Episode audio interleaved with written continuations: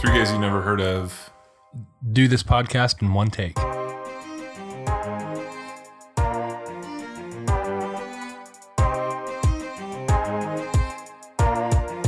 Three guys you never heard of. Run to our brother, or not our brother, our friend's brother. Friends. Well, spoilers. True.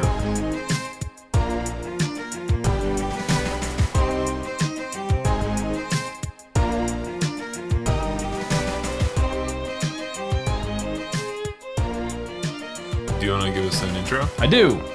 Um, welcome to Three Guys You Never Heard of, the podcast where uh, we talk about movies, make obscure references, have a good time, and occasionally disagree. And occasionally agree, but always have a good time. That was rambling, but you're in it now with us. I'm David. I'm Duran. I'm Scott. We can't edit any of this because it's got to be one take. Yep. Yeah. We're uploading the raw. Yeah. Raw. Uh, this is going to be real life and gritty. Um, there will be occasional Germans in and out of this podcast. Oh, interesting. Yeah, there will be. Okay. I've just I've decided that. Okay. Uh, for how do you do's, I was gonna say what uh, what war would you want to make a movie of? Oh. That's a great question. I'll start. How do I do? Well, the war I would want to make a movie of. Oh no, I would want to do a Spanish American War movie uh, with Theodore Roosevelt when he was captain of the Rough Riders. Just because I kind of have a soft spot for Teddy, and I think there was a mini series or like a really crappy movie about it, but he did some pretty cool stuff in that war, and I think it'd be fun to do a quasi like abbreviated biopic on only his time in that war. Just because I like the character. Oh yeah. I like it. I don't know if I have an answer for this. Oh, I've got two. Okay. let's My see. joke answer is the Great Emu War. Oh, of Australia, Yep. emus won. Uh, yeah. Spoiler alert: the emus won Yeah. in their war against the Australian military. Look it up, people. Yep.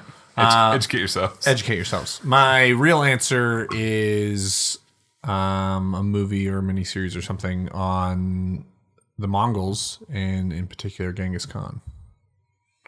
Because I think it's something that like gets brought up as like a fun fact, like, oh, like a quarter of the population of the world Mm-hmm. is directly related to Genghis Khan. yeah. Uh, I don't think I have a good answer for this. I I feel as though Do a future war or a fictitious war. well A Yeah. Star War. a Star War. uh, we got Space Force. Um, I I think that what I would do is I would probably take I would here's here we go. I would do a miniseries. It'd be a number of episodes, and it would be uh, on a bunch of wars that we talk a lot about. So, uh, World War Two, Vietnam, uh, Korea, First and Second Gulf War, but it would do them from different perspectives that we're not used to. That'd be what I want to do.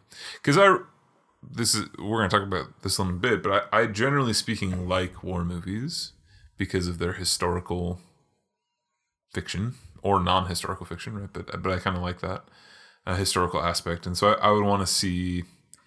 Um, those, those wars that we see all the time, but with a, a fresher take. yeah. I want to change my answer. Yeah, what do you want to change your answer to? I want to do an anthology film. On Wars. So what I would do General? is All so war. you guys seen Buster Scruggs? Yeah. Yeah. Yeah. So it'd be like that. It'd be six parts and it would bump around uh, six different wars. And they'd be five to 25 minute long, short little. Yep. Maybe some of them would be more complex. Maybe some of them would be very unique. And I think that you could do that across six different wars. Um, that's what I would want to do. It's a little hard because, as Duran said, like y- to understand a lot of these conflicts deeply, you have to understand more about them than just the narrative. Yep. Because actually, I think this is interesting. We can get into it. That uh, I don't necessarily know if this has to be an, a World War One movie because it doesn't really get into any of that larger context. Mm-hmm. Yep. It could have equally have been set in World War Two, in Vietnam, in Iraqi Yeah. modern wars, right? Uh, Afghanistan. Oh yeah, this could- this could be set in any. And so I think it's a little interesting that you'd want to do an anthology film specifically using other wars, but then so here's my so uh the the film would obviously just be it would be pr- very very very primarily focused on simple story or character, and the war would just be a backdrop or framework to plop those in. Oh, okay. It would its purpose would not be to unfold a deeper understanding of the conflict. You couldn't. it's just setting. Yeah. Yep. I- I think a lot of it would be more about A, the horrors of that conflict, B, human resolve, C, um, some great action. Yeah, I think it's because even when you start looking at war movies in particular, I don't think there's any war movie that you can watch and you can say, "Oh, I understand that war." True. True. I think it requires a longer form medium. So I think about movies like Saving Private Ryan is is sort of a go to World War II film, but you don't understand what's going on with World War II from watching that movie. But then you take you go from that to something like Band of Brothers, which is you know same people, but like Tom Hanks basically said went from being in, and I think he was a producer on Saving Private Ryan, and he said there needs to be a larger story, story, larger narrative here. So he went and then helped create Band of Brothers, which I think gives you a better idea of what was going on in World War II. Um, and I find those things really interesting. I think one of our last podcasts when we did other media, I said there's an awesome World War II documentary on Netflix now. It's also why Ken Burns exists. Yeah, and Kim Burns' Vietnam series that he released recently, I watched through, is very good. That was one of my walking out of the theaters. I was I was asking myself what what's the, what's the deal with World War One? Yeah. And I was like Ferdinand, I know that. The Geneva Convention, yeah, because of mustard. yeah using gas. Also, man, trench warfare. Captain America. Can we just take a second and just ugh trench warfare? Sit in how gross that is. Yeah, Sit in it. Sit in it. absolutely. Cannot imagine. That seems like in the history of war, that's up there for just like, oof, that was not a good time to be serving in the military and be involved in war. Yeah, because it's getting really close to the the just attrition, right? You're not you're not actually doing anything. You're just You're living in filth, and Yeah. a lot of people are probably dying from disease more Yeah. than the enemy. yeah. And, That's awful. and it's not yeah. There's there's no extension of power. It's just sitting and wasting away. Yeah. Which you can make that argument for a lot of war too, but right, like even if you're looking at World War II, we have at least strategic movements. We don't just have Yeah. turtling. Guys, shall we dive in? Let's Yeah. dive in. Yeah, we've spent a lot of time in the foyer. Let's get into the house. The house. Okay, Yeah, Uh, that's not really a reference to it's a great metaphor. We've spent a lot of time at spent a lot of time staging at area. the staging area. Now let's, Let's get dive in. into the trenches. there it is. Okay. Oh, there we go. Talking about 1917, If you didn't catch that already. Yeah. which is kind of a terrible name. I don't. I think that's one of the reasons I wasn't jazzed about seeing it. I just don't like that name. I don't like it either. But I would have preferred 1919 Hmm. myself. So so. I did like the trailer where they started with the shot and then pulled back to see the 1917 come over. That was Yeah. a very nice visual effect. you could do that with literally any word or number, though. Uh, but 1917 worked well because there's only four slots. That's true. if you had a bunch of letters, it'd have to be the middle letter. If it was like a six word title to the movie, it wouldn't look as good. That's true. Uh, it's a drama and a war movie. Uh, I would argue this is a lot more clearly a war movie than Jojo Rabbit was. Yes. Yeah, I don't think Jojo Rabbit was meant- supposed to be a war movie. I think it had had a- we had a war long in its discussion about category, it. though, didn't it? Yeah. Yeah. Yeah. It did. We just had a long conversation about Yeah, we the did. categorization of Jojo Rabbit. if you want to listen to it, go check out our episode on Jojo Rabbit on any platform where you listen to your podcasts. Good plug. Thanks. Thanks, Dave. That's that's in my mind right now just because I just finished editing it. Uh, released the 10th of January. It 20, re- yeah, it released in selective places before that. That's how it's getting all the buzz because I think it Mm. won Golden Globe Best Picture. Oh, yeah? Yes. Okay. I know it did. Good. Thanks, Dave. And it is up for Best Picture Uh, for Oscars. for Oscars. Um, also, not quick surprising. shout out to Scarlett Johansson, who I think is up for an Oscar for both leading actress and, And supporting supporting, actress. actress. Yeah. Wow. Which is wild. Um, And neither of them are for her Black Widow roles. Uh, this movie was directed by Sam Mendes, who also directed Skyfall, Road to Perdition, Jarhead, and American Beauty. I thought that was a weird one. was And- American Beauty in there? Yeah, 1992, his first picture, His first movie, and, he and won, it won Best Picture and Best, Best Picture. Director. I didn't know. and he won a Best Director Academy Award. And he also did uh, the other Bond movie. Come on, come on, Quantum, of Solace. Solace, which I want to talk about later. okay. Oh. Yeah. I missed that when I was looking through his credits. Uh, did you guys watch Jarhead? yes, Do you Did guys like Jarhead? I like Jake Gyllenhaal? Um, I think it's an interesting movie that I I haven't seen in a long time. I think going into it, I was a teenage boy expecting a war movie and not expecting it to be uh, just like an artistic take on Yeah. The psychological. the psycholog- the psyche of being involved in the Gulf War. Yeah. Because I think the Gulf War, similar to the wars that we are currently involved in, is not is different than any other war that we have been in as a country, and it requires a different mindset, especially from like the troops. Yeah. So, Yeah. Okay. Road to Perdition is super good though. I don't think I've seen it. That's one. That's up there with one of those movies that I forget about, and when I remember it, I think, "Wow, I need some to watch reason- that again." I always lump that and Green Mile together. Both Tom Hanks, That's it. That's why I do. I think both have Tom Hanks in and they're kind of both roads. in the like twenties. yep in the same time time period. yep. Green Mile. Green It's Mile. a road. Road. Is a road. Perdition. Perdition is. Yeah, no connection there. A word Yeah. Um, and Miles' word. Uh, Sam Mendes wrote it. he wrote 1917. He didn't write any of those other films that he was a director for. Um, the other writer was Christy Wilson Cairns. Cairns. She has only written like short films and television. And then the music music was Thomas Newman who did the music for Skyfall. I thought Adele did the music for Skyfall. She did some of it. Oh, well. All right. Um, starring two unknowns and a bunch of really well knowns. How how is Benjamin Cumberbund not on there? He's probably this is Small in role. order it is in credits order, I think most of those are pretty small roles. so he's at the very bottom. yeah, you're right. It's in credits. So it's probably in Yeah. screen time. He was order. farther down than just the next one as well. As the guy who cut and pasted Well, this. Yeah. Dean Charles Chapman, aka Tommen, aka Lance Corporal Blake, George McKay, aka Lance Captain Fantastic. Schofield.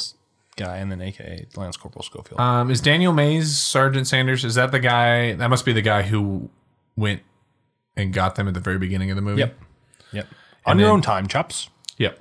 And then Colin Firth is the general.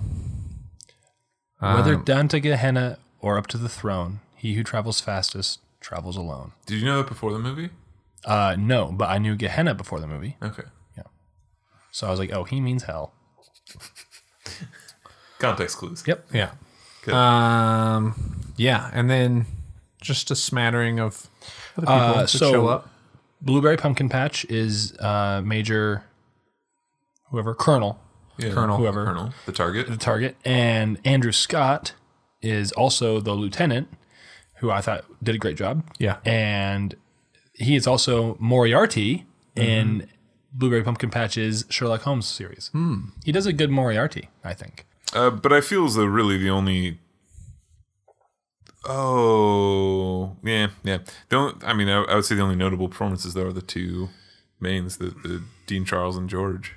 Yeah, and some of like the guys in the truck, they're talking, their dialogue scene. Yeah, They got a decent amount of screen time ish. yeah. It's pretty minimal. Yeah. Rotten Tomatoes giving it a critic score of ninety percent and an audience of eighty nine percent, so pretty close agreement there. Mm-hmm. IMDb at eighty seven. Nope. Just- eight point seven. 8.7, which is kind of in line with Rotten Tomatoes audience. Metacritic 79, which is solid. Mm-hmm.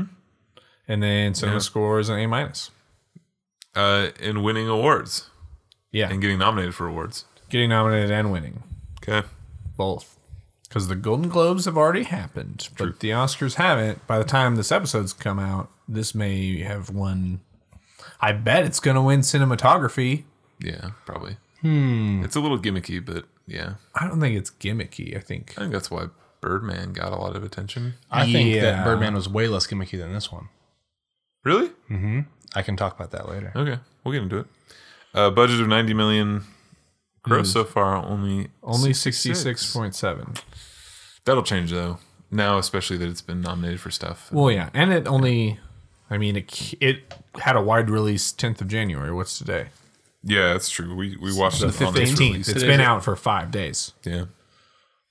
Yeah. Yep. Five stinking days. Uh, Good. Frodo Fest Frodo on the Fest. mind. So now that we're in the trenches, let's Let's thumbs climb it. over them. Let's thumbs it. Here, wait, wait, wait. Hear the swell. We're we're about to we're about to point our rifles down the enemy trench. I don't, Um, a on weird three, one, two, three, go. Oh, a lot of discord. Three three thumbs up. three thumbs up. Mm, Zero discord. Is I, it? will, think it's- I will say that this is probably one of my least uh, opinionated thumbs up. Like I'm just kind of like, eh, about it. So here's what I'll say. I It's a wild it's a face you just went dichot- through right there. it's a dichotomy Yeah. in my mind because I I will say I loved this movie, but I also will say I almost give it a middle thumb. Yeah. Why almost a middle thumb? Um, we can talk about it. Okay. You don't want to talk about it right No, now. Uh, I'll talk about it right now if you want. So, I want it real bad. okay, sounds good. Here we go. Let's get into it. So here are some criticisms I have. Yeah. Uh, I thought the music was a little bit manipulative, but I love the score. I thought that the one the one cut thing was awesome, but you could totally tell where the cuts were, and there was some pretty bad CGI stitching, and it even went to black in the middle of the movie. I thought a time lapse would have been awesome there. Like commit to it, you They know? played. Yeah, they they played pretty fast and loose with timelines though. Because how like the runtime of the movie was, was less than two hours, right? Yeah, because that black spot in the middle. Well, no, but even without the black spot in the middle, they they were able to cover space that wouldn't take the two minutes of screen time that it took them. Uh, yeah, with the truck ride on the river, but yeah. Well, but but even like they they come out of the mines and they show like essentially like uh, an endless field of like German artillery pieces that are exploded, and they walk out of that and then into the farmland within like five minutes. Yeah. And it's just one of those things of they. I liked that. I, th- I think that it's an interesting storytelling mechanic if you're going to commit to this idea, this 24 idea of real time storytelling, Yeah. which is not right. They they still were able to do the one cut look Mm-hmm. while still well both mixing a one cut take and people walking really far right this is a movie about like going places Mm-hmm. Yeah. as opposed to something i'm thinking about like a classic movie like uh, 12 Angry Men, right? Where you have a movie in a room, that's different, right? You can have a one cut movie in a room because you don't have to go anywhere. You don't have the transportation issue. But this whole movie is about going somewhere. And so doing this one cut take, because think about it, like how, how long would it take you or how far could you get in an hour and a half Of walking. of walking in the conditions that they were walking in? I know. So I probably feel, I feel that they went a lot farther than that. yeah, probably three miles tops. Yeah. Yeah. I mean, they were crawling. Yeah, at for a while. times. Yeah. Um, Yeah. Or not even moving. Yeah. I I like the simplicity of the story. I like that they're never reused sets. I liked how it looked, but at every different point in the movie, I felt like I wanted to be watching another movie that did that thing better. so, for example, um, a lot of the war scenes, I thought Dunkirk did better. I I thought Dunkirk was I'd put Dunkirk above this movie. I think uh, when he was in the river, I was like, I want to watch The Revenant. Uh, when he was like when he was eh, altercations with Germans, like there was some other form for movies that did that, that better. So each individual part of this, I thought other movies did better, but um, I like the Do you simplicity think of the that story. This, do you think this ignored those movies, or do you think that it Oh, paid too much? No, homage I to think them? this did its own thing. Okay. I think it tried to do its own thing. I think it did its own thing. I think that um, I really liked the setup and payoff in the script. Uh, I liked the dialogue, uh, and I liked um, I, I liked how that they killed off Blake, and I thought that his death scene was actually really real.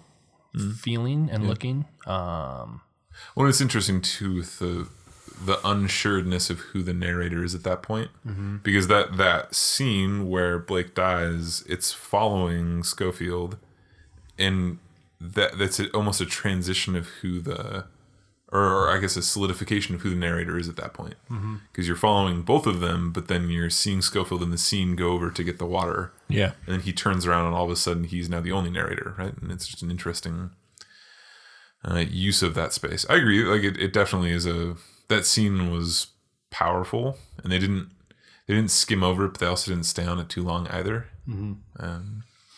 I wished for more large scale, super choreographed and neat battle scenes. but you can't do that with a one cut You could.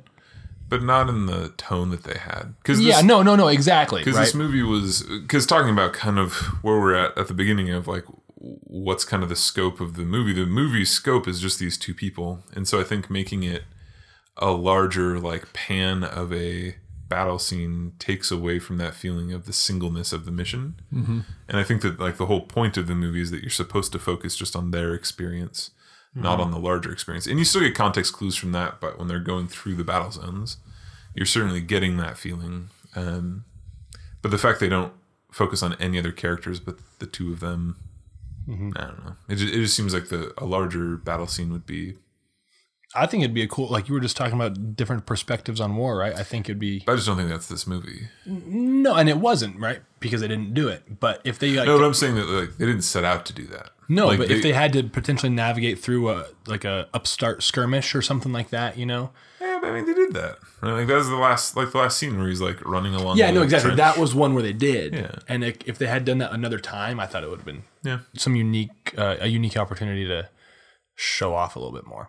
yeah, So, what about you, Duran? yeah. Duran, what are your thoughts? You give a thumbs up. I gave it a thumbs up. I think because of how it was made and just I, overall quality, like this is a movie that I would definitely watch again. It was better the second time I thought. I did. Yeah, and I could see that being the case. And that's my general criteria for whether or not I'll give a movie a thumbs up is would I happily watch this movie again? Do Yeah. I think that I would enjoy it uh, in a second viewing? And I think I would. So I gave it a thumbs up. I think I originally we weren't even going to do this movie. Um, and I was one of the people that said, "Ah, I'm not that interested in even seeing it. And I think my lack of interest in in it kind of came through when I when we actually saw it, and that like, oh, it's a war movie about two guys trying to accomplish just like a small task in this larger narrative, and that's what it is. It does a, I think, like a really good job of showing that and showing some real human emotion Mm-hmm. Mm-hmm. along with it, but it also doesn't necessarily do anything um, unique, I guess. I mean, the cinematography is unique, kind of. It's not. It's been done now several times with a bunch of different, with a few different films, so it's not something that's that's as jaw dropping as it once was. Um, and I kept thinking like Saving Private Ryan, like it's a small group, you know, in this case, two people in a larger scale war trying to go and accomplish and save the lives of someone else. And I think that happens a lot in a lot of different wars, so it's a, a common story. Mm-hmm. Um, but you know, at the end of the day, it didn't blow my socks off, but it was definitely, I think it was done well. I think it's an enjoyable story. Did you guys feel tension at any point? Yeah, Uh, yeah. Mm-hmm. The second they, I mean the the whole time where they climb out of the the first In- trench that in they're no in, man's land? and they go into no well, man's Oh, it's, land. it's kind of the point though of the continuous cut though is to add to that tension. Well, you feel like you're in it. yeah, Yeah. That was actually one of the things when he's in kind of the basement, um, and he and he runs into the French girl and the baby.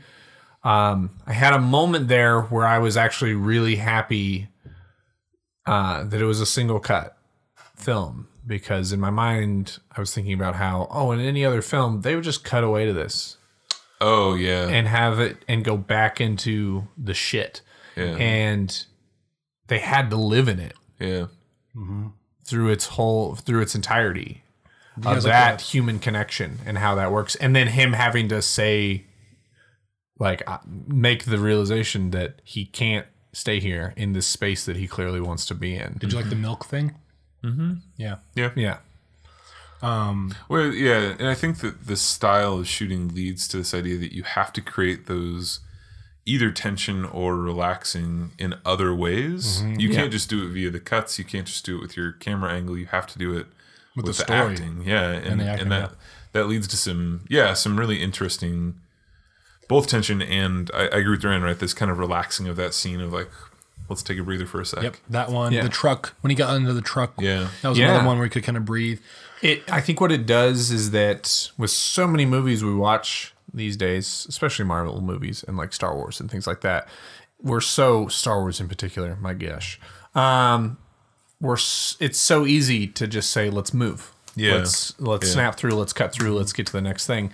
And to watch a movie where you know they aren't going to do it because it breaks the rules that they have set and play makes it a way different viewing experience because you i think most of us because we're so accustomed to these jump cutty movies these days even when i was watching this i had moments where i thought oh they can't cut away they have to Yeah. show how this resolves. And it's not necessarily like a big resolution, but it's like how do you get from him watching and his, you know, friend comrade die in his arms to like continuing the movie and they had to do that. Yep. and and interesting you you bring this back to marvel and i think it's interesting because we talked a lot about in captain marvel that, that you guys in particular didn't like the action I sequences was just gonna say that. because of the cutting and how also I, I think that this movie did a really good job of not making it a hand cam movie right the the camera movements were extremely smooth they were still cinematic in terms of how they were framing things it wasn't just like kind of running behind them with a camcorder Mm-hmm. it was still cinematic in effect but but still how those action sequences i think just get more real. Like I think that goes into your your comment about how that scene where uh, Dean Charles dies is Mm-hmm. is particularly moving because of how real it feels. Yeah. And you- we don't even see the action, right? Mm-hmm. Like him getting stabbed happens off screen. We just hear it. Um, but then the other action of, of the other guy coming back with the gun is, yeah, Well, it's super cool. Like I mentioned earlier, how they didn't, they couldn't y- reuse sets. Yeah. And I don't know how much you guys watched on the behind the scenes stuff, but what they did was they would go to a wide open field Mm-hmm. and they would do this dialogue and walk or crawl or mimic their actions and they would map out how far they would get Mm. in accordance to how they deliver the lines and then they would go in and build the sets around Oh, that's that wild. so they would map out on this wide open field with, with flags and stuff yeah, like the trenches and stuff, and then they'd go make the set based around how they delivered the dialogue. And what's also cool is when they were in that city, when they were shooting flares, yeah, they made a miniature model of that city with a little miniature uh, little lights going over, and they would test the direction of the lights to see where the, how it would cast the shadows. Did they use a drone for that? Um, for the so what they did shadows? Oh, was they had a no, they had a rig set up, and they okay. would dr- they would fly a light over it. There's Interesting. There's a guy who got a really big drone and put a really big battery on it and put a really big bright array of white LEDs that are pointing downward, Mm-hmm. and he ma- just makes these beautiful scenes at night of quickly flying over a space with Mm-hmm. with this really bright light, and it gives this effect of the shadow moving Mm-hmm. really quick. Yeah, okay. Making a rig isn't quite as exciting. Well, so That's I mean, it's still interesting. No, from the exactly, standpoint and they of would- how you have to plan that, and they would plan out where he would go and then they would uh there was some shots where it was on a wire the the the, the camera was on a wire to then unhooked on the wire to carried to Yeah. plopped on a motorcycle to driven to like all in one Oh yeah. which was pretty cool Yeah, the, the technical accomplishment is certainly there. You you watch any of the scenes of the making of. I've, I've only watched one of the scene where he crawls out of the trench and runs parallel to it, um, which is amazing. him and running cool. into the extras was an accident oh yeah, it wasn't It wasn't scripted. it twice. they it, wa- he ran into him twice they only had enough explosions for four takes Yeah. and so they just each of the four takes they just kept on going Yeah. and the one they used was he wasn't supposed to hit anyone I mean, it looked good. Yeah, it and it looked makes great. sense. Yeah. yeah, um, yeah. But but this idea of of you have to be really precise in how you tell your story, and you have to be very precise in how you plan for all of that. I I still am a little frustrated though that at the end it got a little. As, as soon as he blacked out, it got a little washy for me. Yeah. Like him running through the city, I think took too long and it wasn't compelling. It was. That's kind of where you kind of lose a sense of where you're at in regards to where you have been. Yeah. Like where? Okay, so you know. You can kind of think back to okay, we were in that first trench. Trench. They crossed no man's land. They went into the German tunnels. They came out the other end. And all that tracks. All that tracks. Your mental model of what's happening. They go past the artillery field. They go into the open field, past the like small orchard plot and the farm, and then he gets on the truck, and that's kind of driving him even farther away. And then he gets to the river, and from the river and the blackout, I no longer have a sense in what direction he's going. yeah. Like, I think I yeah. could draw a map of their movements up until that point, and then once he's in that city and starts running around in the dark, and then goes from there to the river. Like in my mind, I'm like, why did he go? Is there more than one river? There must Yeah. be more than one river because Yeah, he crossed over. a he river. knows- Supposed to get crossed to over the a river, No, but the, he gets Oh, off yeah. the truck and then crosses a river and then runs through the city and and, then then gets runs into through the another river, river. and then goes into Or it another might river. have been the same river that just. and he just didn't know that he just had to follow it. Well, he didn't Yeah, know 'cause until the- he didn't the know until he French- got into the the, French uh, girl Yeah. told him. into the city. Yeah. Yeah, so that's But it- it's just that the, the frustration around him running through that city, both tied with like the stormtrooper effect that these German soldiers are shooting at him with rifles at a long distance and wildly missing. Like there's So a bunch of that's- scenes where you have a guy running at him with a gun, and So that's pretty accurate. Those rifles weren't accurate. there were there, They're were also- also four. And they're, there- shooting, and they're shooting from the hip yeah. running. Why Well, are they but not that doesn't make stopping and any aiming? s- right? That that's my problem. Is like that Yeah, breaks the I- realism of no Maybe. no soldier is going to do that. I don't know. Well, with the It, it's just frustrating that like we're trying to make this realism, and that's like blatantly not real. I wouldn't say it's blatantly not real. I think that we should. We make- I think that all of us would need to maybe look at the tactics in World War One, how accurate those rifles were. If people did prefer melee versus not, like well, no, but my my point being that uh, a trained soldier is not going to be running down the street hip firing a rifle. knowing that the rifles aren't that accurate, he would want to get into proximity with the Well, no, but enemy. but I'm just saying that like you have. Oh, also the rifle that the guy had, he doesn't have as many shots as he had. He fired like nine or ten shots in a row. Yeah, those clips. I was asking my dad about that, and he said they held they held eight or nine. So it was it was the something. It was the English. He knows the name. Yeah. And I asked him about that, and he. So that's one of my dad's biggest pet peeves. Yeah. And he said he didn't have an issue with it in the movie. So I just felt as though the uh, you you get people running down streets firing from the hip in gangster movies with untrained people with submachine guns. You don't get that in a, a, Wh- a regardless of pre-World War whether II it was accurate to World War One, it felt yeah, I, I'm felt just I'm just saying fictitious. it, maybe it's fictitious compared to what we have built up in our mind that should be, but maybe that's wrong. That's all I'm saying because I Yeah. think I'm not an expert on World War One tactics. No, neither am Yeah. I. I'm, I'm not seriously him. I'm just saying that that, that series of sequences was very off-putting from the realism that. well, they're the trying fact to that present. like that same thing happened to him a few different times. Mm-hmm. and I'm just I would I don't trust my point of I don't trust the context that I've built in my head about how that should be enough to say that's right or wrong. Yeah, But I get your point for sure. I if if you strip that down and just look at it from the perspective of this guy's trying to get from A to B, they constructed the storyline and the rules of the storyline pretty well to keep the pace going for the type of movie they're trying to make with their rules. Then it's like you can what bothered me more was the CGI stitching on the jump than the German soldiers running at him. Yeah. Now that took me out. yeah. That was when I was like a little Well, and it's almost like they're asking you to watch for it too. Mm-hmm. You're you're waiting for the moment where you know Like when it goes camera around the goes by rock the tree, the yeah, tree. Mm-hmm. there's something something happens. Yeah. yeah. Uh, larger thoughts. What do you guys want to get into? So we talk a lot about what's the point of the movie. Yeah. Um, I don't know what the point necessarily is. Oh, this is interesting. The tables have turned. Because I, I was actually going to talk about that from the context that I think that this is, from my perspective, a good example of why I think the point of the movie matters. And I think it's tied up in the very last scene where he's looking at his wife and kids. And I and I think it's the that scene is tying everything together from the perspective and answering the question of why is he doing this, right? Is he just being a soldier? Is he just following orders? Is he like what is he doing? And it adds a double twist from the perspective of he has a lot to lose too Yeah. they, they kind of build him up to be kind of a carefree soldier, right? He, they have the whole dialogue around him throwing away his medal or trading his medal for wine or whatever.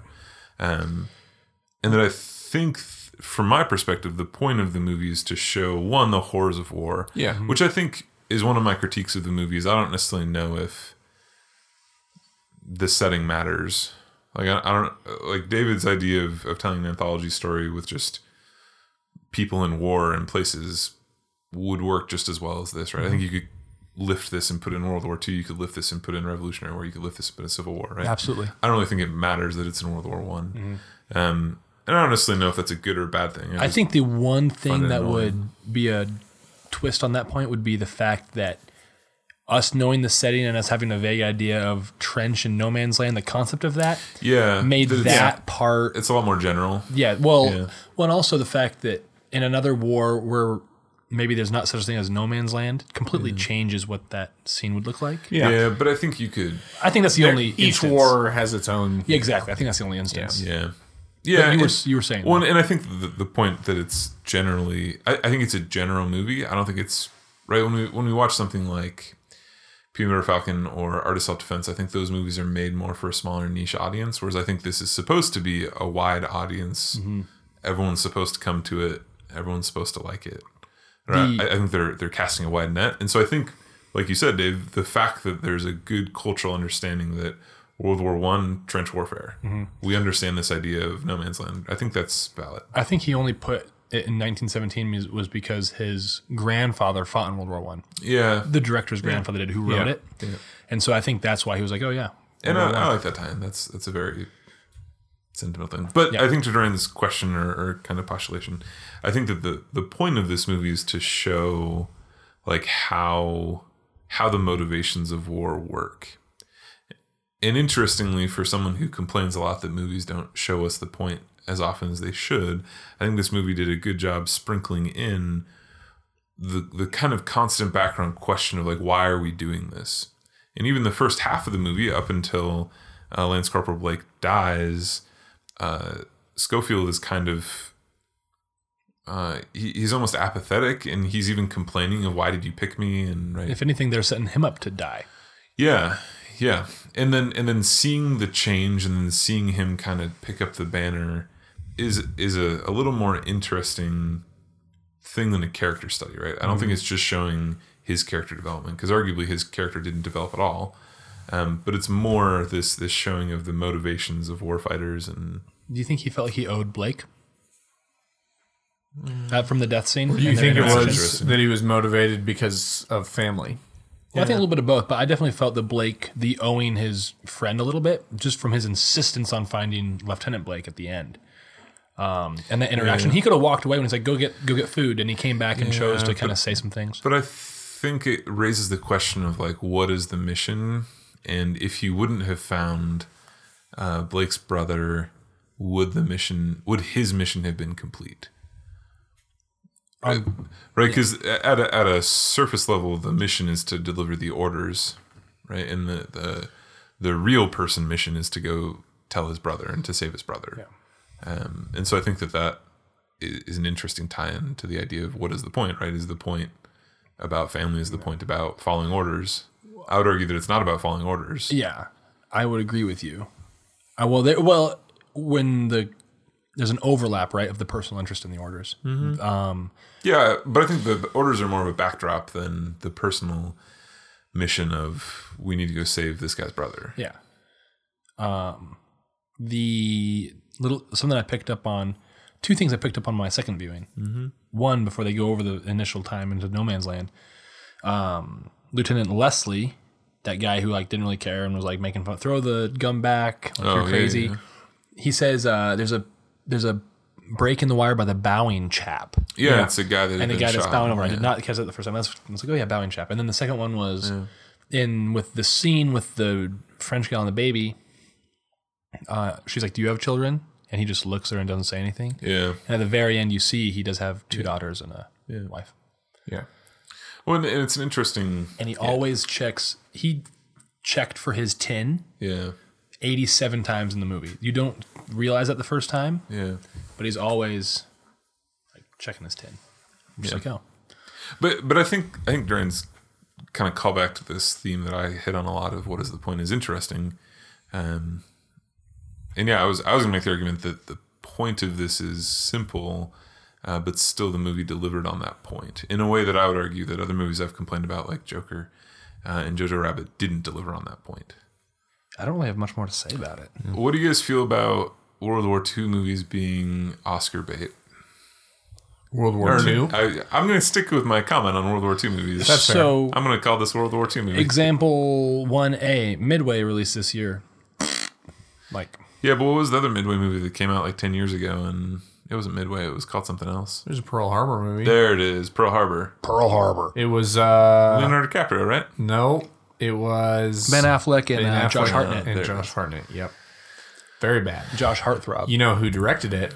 Michael Bay. Michael Bay. Was that his like first thing? No, but No. it was a Like, uh, glorified Michael Bay movie. Okay, yeah. That's why. It wasn't. Um, but do you, do you think that this is a like a low hanging fruit type of thing? I Not think, with their approach to it, I don't think. yeah, I don't think. Yeah. I feel- mean, I don't think Sam Mendes was like, I need another Oscar. What was his first one? Oh, American Beauty. American He's- He, off And the I bat. think Road to Perdition did well with awards too. it won some stuff. Um, but I don't think that's why he makes movies. It's Yeah. for awards.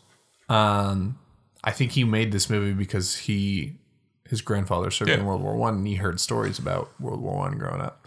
so he had an interview where he was looking at some scripts and just nothing was really catching him. And a producer came to him and said, Hey, write your own thing, see if someone will pick it up. Oh yeah. So he wrote this. He wrote this up, um, and then it got picked up, and he got excited about it. Yeah. It, it's just a thing that But I do, yeah. So to get back to your question, Because I'm, I'm just thinking, like, Duran, your hesitation in approaching this movie, I feel as though might be tied to this trend of like every year, lots of I'm going to say historical war movies come out, Yeah. focusing on World War II, focusing on World War One, um, and now even recently focusing on Iraq, Afghanistan wars.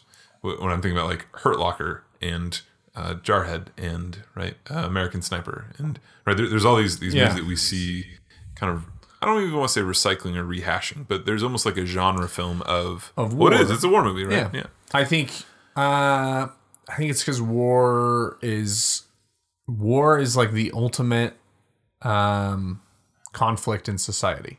okay, I don't think that there's there's anything that that we encounter in society that is a larger and grander conflict than war.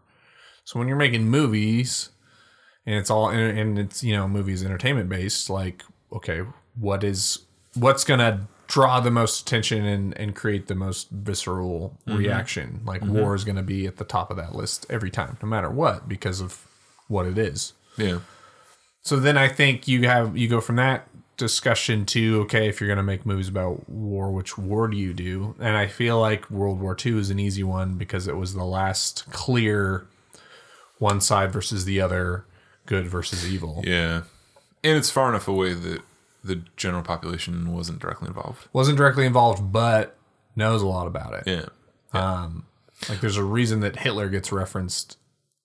well, and even this All the id- time. even this idea that Sean Mendes heard stories from his grandpa about the war, and so he made a movie in honor of his grandpa's familial stories, is tapping into the same idea that lots of people have listened to their grandparents talk about whatever the war is, right? But Yeah. like, yeah. It, it just seems like almost like a either a safety blanket or a or like I said a bait right that, that it's Yeah. just a very low easy thing to make a story about But is it his fault that it is? no, no, No. that's not that's not my point. And I'm not saying that this movie is bad because of it either. I think that, like you said, Dave, this is a good example of the genre rising above that. Yeah. Because again, I, I was similar to Duran in that like I would watch it because I like war movies. Like I, I think back to a lot of the ones we've talked about: Band of Brothers, Same Private Ryan, even like Enemy at the Gates from like a long time ago. We right? were Like, soldiers. I like them. Yeah, we were soldiers. Like I like war movies. I don't have an issue with war movies. Um, and I probably give them more Leeway. more uh, leeway than I would other movies of a genre.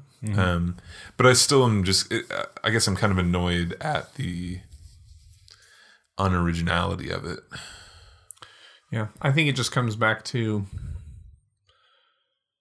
when you're when anyone is thinking about um like the money and you know just the pure investment that you have to put into to create a Yeah. film Yeah. and you're thinking about how like how do we create something that's going to be compelling enough that people will see it that will make money on it war is a super easy thing to tap into Yeah, but what would you say to this complaint that a lot of people have that the movie industry keeps recycling the same thing from the perspective of like we just had Endgame, which was just the 23rd sequel or 22nd sequel to Iron Man or whatever.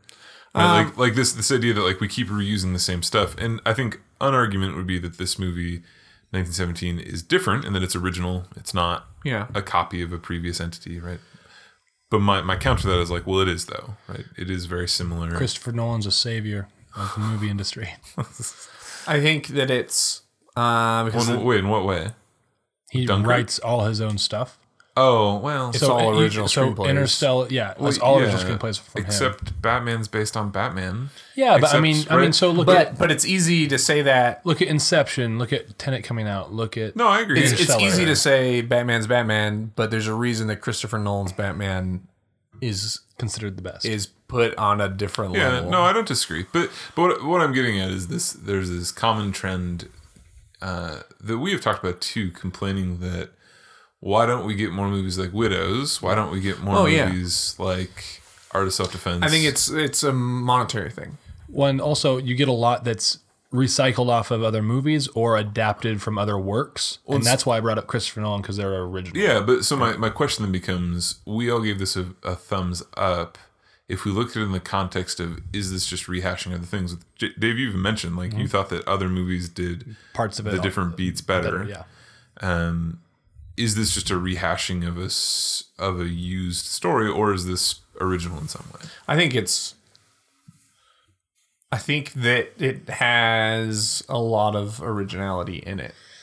And it does a lot of things that I would like other movies to do. Even just taking the risk on you know, the cinematography because I know other movies have done it, but it's it's going to be one of those things where eventually someone's going to do it and it's going to fail Yeah, and it's just like you either get it and you do it well or you it's just going to be bad and i feel like that's something that they won't know until they're in the editing room yeah. Especially yeah, w- the amount of work that the amount of preparation work that had to go into making this film had you, to pay you off Couldn't just wing it. You couldn't. It was a cool crossover from an acting perspective because I feel like it was more like theater for them, uh, where it wasn't cut, cut, cut. Like you had Yeah. to do these extended six, eight, ten minute scenes, uh, which is very theatrical. Were you as distracted by the technical aspect as Dave was? which part of the technical aspect As in, like, Uh, the were- cuts? and yeah, the cuts. distracted, Uh, I oh would i say. every time there was a cut i knew yeah, I just noticed. in my mind i was like all right they got a break But but did you did you think about that from the standpoint of Breakdown. like that's where I would put the cut, or did you s- do it from the standpoint of oh I can visibly see where the cut is? um Because like my uh, the reason I'm asking is because I, I didn't necessarily have the same reaction Dave had of like i don't think i could like bad see CGI. Um, I mean, there was bad CGI, but that I don't think that I ever got necessarily pulled out because of that. Like the, the only time I really had a moment of like oh that was nasty was when he jumps into the water. Yeah. When he jumps into the water and when he goes over the waterfall, Yeah. we're both pretty bad. But But like other than that, up until that point, I was like, but well, but the tricky thing with doing a single cut film in any way, anytime you create a break Mm-hmm. in a cut, even if it's natural, people are going to notice. There's no way you can't notice. Oh, the camera went. be- Like an object went between the camera and your targets. Yeah, like, but I and think that- took up the whole frame. I still think we're we're we are inspecting it at a higher level. We probably are. Some people are. Um, 'Cause I'm thinking some people would watch that and be like, I also "How did think they that- do that in one single cut? well, you also uh, Like, did he have like a, a fake blood bag in his stomach the whole time until that scene? Right? Like, no, like Yeah, I think it's it's easy to say. Yeah, we give it, we analyze things and scrutinize things a lot more. But then you get to his blackout scene, mm-hmm. and that's that's full stop. Yeah. Yeah. There's no Man, there's no like clever use of terrain or or anything else to create a cut. It's Yeah. full stop and start. I also agree that it would have been nice to have that happen at dusk and then to have the camera stay on him and then see the sun go down, right? To have a, a Or even just Uh, time transition without the cut. have a shot of him unconscious and have the camera slowly do like a pan going out the window. Yeah. And even seeing things happen out the Yeah. window. And as you like finish the shot of the window, it's, it gets darker and then you come back to him and then he like comes back out. Yeah. and at that point it's dark in the house like yeah there's plenty of ways to do it because it's already you're already having to su- like we said earlier you have to dis- suspend disbelief in just the idea that you know in the course of even the time from them leaving their first trench to him getting knocked out you know did that all happen as quickly as it actually did in the movie in the movie runtime you know Well, the same thing when he's in the city, right? He gets blacked out and it's pitch black, and then he's in the forest and it's light. well the the clock rang 6 a.m. when he was with the uh, gal. yeah so but that's tough to know That's what 10, 15 minute sunrise. Yeah, it's That's pretty, quick, Yeah. very quick. Yeah, yeah, yeah, exactly. Yeah. So I don't know. It's well, uh, and so this leads to my next question, though: of, of do you think that this movie is as good as it is because of that, either gimmick or feat of cinematography, right? Like either way you want to look at it, right? Do you think that if it wouldn't have been filmed in the way it was filmed, it would be as good as it is? I think that it enhanced it. I think that it was icing on the cake. I think that you can argue the merits of the cake based on taste and preference. Like, I like the dialogue. I can see how some people wouldn't. I, the story was simple and straightforward. I can see how some people would maybe want different things from that. But I think that due to the framework they set up with the point of the story, it lend itself very w- nicely to that. And also, Oh yeah, no, I agree. Yeah, but, yeah, but, but I'm the- wonder, but I'm wondering. I think right, it like- enhanced so that I'm just like it enhanced it enhanced the tension. Um and I think that it did make it I don't think it, it was a better stand out. experience because of it. That's I- that's more my thing. Is like I, I feel as though it just becomes forgettable if you don't have. oh that yeah, gimmick. I think Yeah. it would be like I, Not that it's bad, just that I wouldn't really care afterwards. it would it would be less good if it didn't have it, I think. because this will always and forever remain. Oh yeah, that World War One movie with the the continuous cut. Yep. Yeah. like that. That is what this movie is, and so it's. yeah. I'm just. I curious hope how if much- anything this opens up the idea of, of telling stories that happen over short time frames. Yeah. because with so many movies that we you know we see come through theaters all the time we don't really know how long they We were talking about this in Lord of the Rings. That as much as we all love Lord of the Rings, Yeah. well, all of them have like a terrible relationship with time. Yeah. yeah and you kind of assume that it all takes place at the same time, even though it doesn't. And but and and it's I think you're it's right. a that- widespread thing with all film that people just uh they don't worry about yeah, and it allows for plot holes to be covered up, and it allows. yeah Again, it gets back to this idea of you have to have a lot of very good preparation to do this kind of film. yeah Whereas if you can kind of just say like, "Oh, a week passed," we can like write in a line that says, "Oh, Well, Yeah. and, here- and here's they a lost point. their dog because of whatever." here's a point I'll bring up. I think I don't think it's a bad thing that it's better because of it. oh i don't think so because I I think that one aspect of the movie medium Yeah. Mm. is all of the. Te- and I know you don't like this stuff as much as I do. but here's here, ca- my my Let counter me to that is- finish my point. Okay, go ahead. Okay, yeah. So the it's not a bad thing because of it because one of the inherently super important and very malleable sides of movie making is how you make the movie the cinematography the cut how you choose to show things one of the reasons i love dunkirk is because 50% of the time something's on screen it's like if you snapshot that it's visually stunning Mm-hmm. and so i think that because of the technicality and the work and the framing all that stuff that goes into a continuous shot it that aspect of the movie is enhanced and that makes the whole thing better Yeah. Do you think though that movies that are shot in 3D are better movies because they're shot in 3D? no and i think And so that- that's that's my counter is like that's the same thing. I to me. th- uh, well that's it's a not. different I think it's not. aspect though Mm-hmm. right Uh-huh. it's it's the same Well- street, right? Like it's the same but thing. but it's that's just different. you're that's adding a you're i think you're you're kind of how you frame shots and how you choose to show Yeah, because then you could get into the argument of um, if this was shot with a hand cam Mm-hmm. versus the way that it was shot, like, well, it's still like those are the same thing. But what I'm saying is like so so we can look at all of these technical aspects. Yeah. And some of the technical aspects have direct relation to the art of the film, which is what you're getting at Yeah. in terms of right, we we look at films like Dunkirk. I haven't seen Dunkirk, but I believe you, right? Okay. Uh, I know most recently like uh Into the Spider-Verse. Yeah. They focused on that. Yep. That there's a lot of aesthetic quality of every single frame. So obviously the technology is going to be tied in that aesthetic, but at the same time, it still is a uh, technical aspect of the film. In the same way that we could have a film, let's say Schindler's List, that uses color in a certain way, right? The, the technical aspect of it's a black and white film, except for the scenes that have color, add to the story of it, right? Now, now my point is, is that is this is the movie good because of the technical aspect, or is the movie good because of the the artistic aspect? But I don't think that you can. I Isolate it.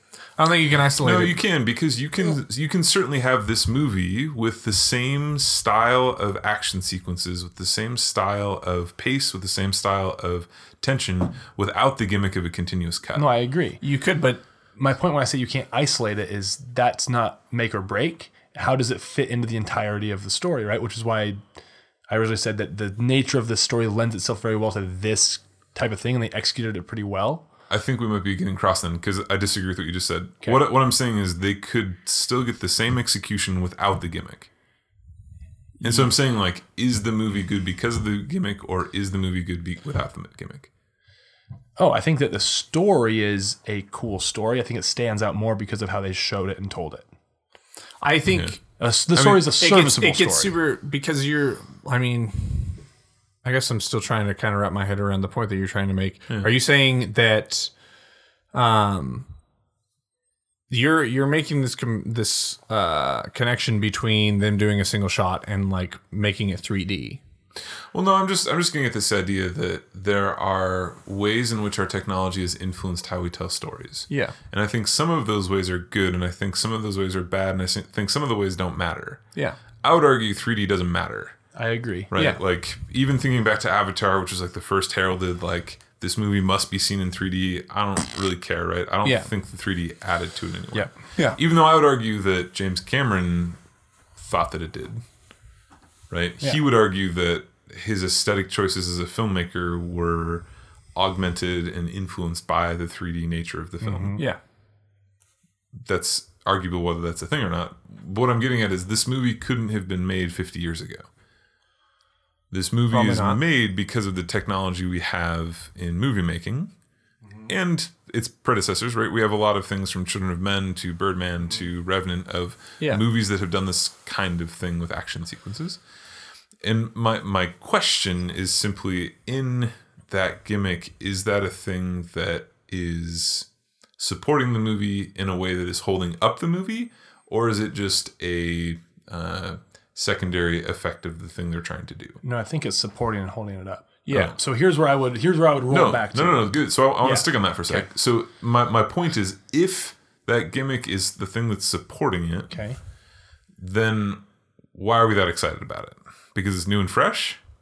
No, because it, it takes a lot of hard work and execution to pull that off well. It's a cool. Th- the- it looks think- great. because oh, it- but, but, but hold up, hold up, hold up. On that point, 'Kay. Memento is hard to film too because of the way that they're telling the story. That's not a technical thing.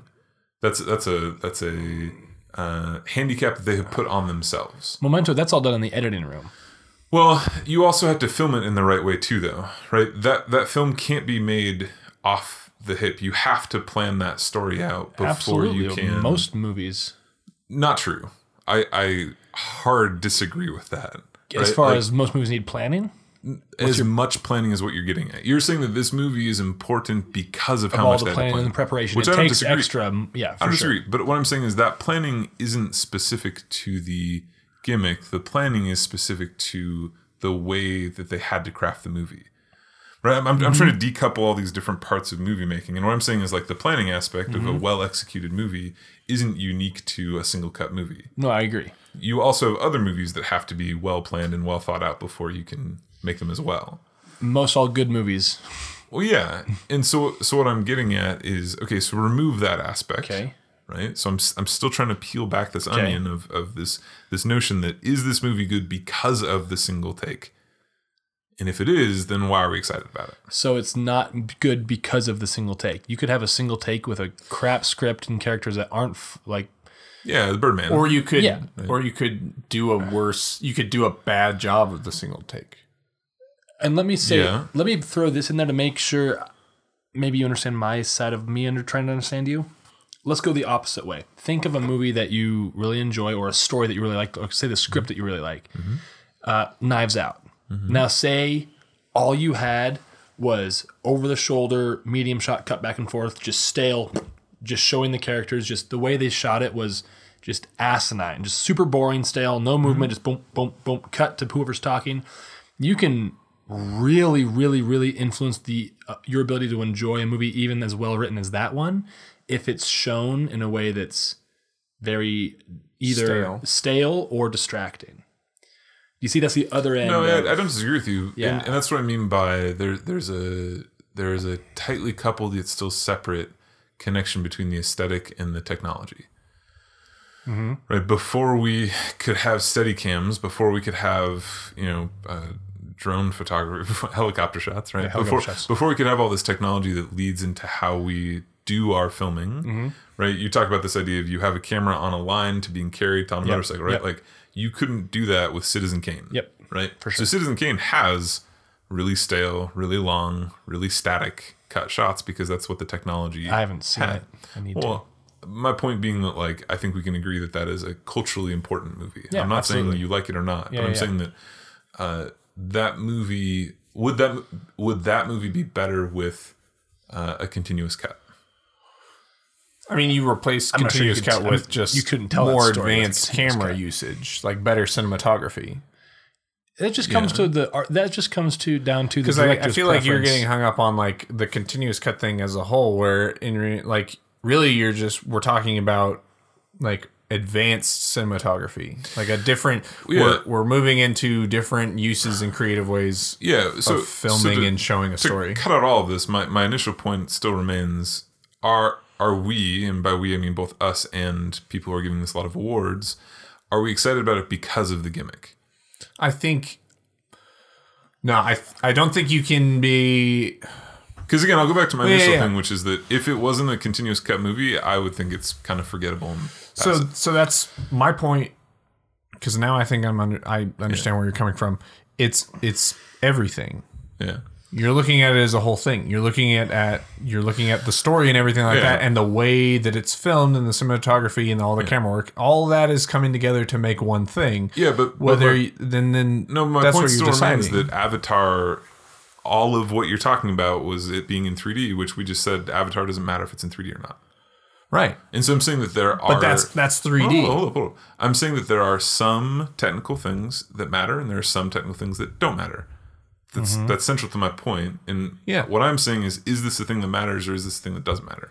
And what it sounds like is you guys are saying that it's a technical thing that does matter.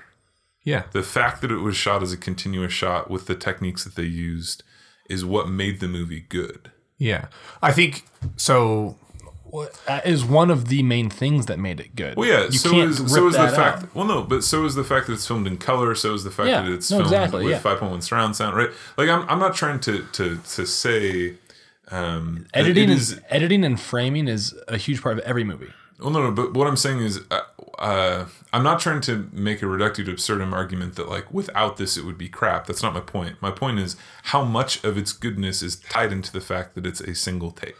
that's i don't think that's a question that anyone can answer because you could you could apply the same question to lord of the rings and say if they shot that poorly would we still like it No, no, no. That's I, that's not my point. My point being, um, okay, so we watched Lord of the Rings in stereo sound over the weekend.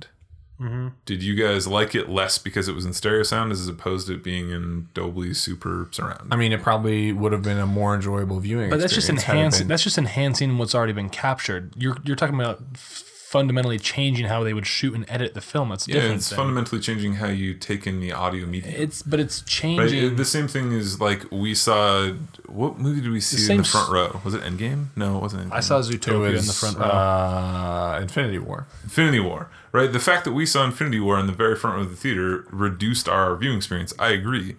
What I'm getting at though is that there are some things that matter and some things that don't matter. And what I'm getting at is I believe, I'm making the argument that this film is interesting and this film is getting traction because of that gimmick, not because it's necessarily a good film. Yeah. So I will. I'm going to agree with you in that if they shot this conventionally and had regular cuts in it, it wouldn't be as good. yeah, I agree. But I would also I agree with that. die on a hill saying that the cinematography is an incredible part of any film. That's why there's an Oscar specifically for cinematography. Yeah, but then why is this getting best picture nominations and not just best cinematography? Because well, it's- so best picture is all encompassing. all- it You're looking contributes- at everything in the Yeah, film. No, I agree with you. I'm not disagreeing. But what I'm saying is that all encompassing thing seems to sure be a lot of just this one thing. right, Dave, you made the joke about Star Wars that Star Mm. Wars is carried by Adam Driver, right? Yeah. Your your joke is that the only good thing about the movie is Adam Driver. And the Yeah. rest of it is kind of just whatever. Well, let's well let's let's spend some more time on the other stuff then, right? So I thought that the story was simple, the acting was good, the like the, the story was emotionally hard hitting for me, right? There's the other aspects were not bad at all, and so But that's not my question. My question is are those are those aspects sufficiently going to be a good movie? no, I know that's your I know that's your question, and so that's why my let's examining those a little bit more because we can talk about the gimmick all we want, but th- your question is that removed or that altered does the movie get better or worse? I think it gets worse, but what I think what I'm saying is I see your point, and my point is with this movie and with every movie. Woven into the very fabric of the final product is how the cinematography and editing dance in and enhance or detract from the characters in the story. Yeah, and I I don't disagree with you. I'm, I'm with you, but I still am not seeing you guys make the jump to where I'm trying to get you to go to, which is that again, there are some things that add to it, and there are some things that don't add to it.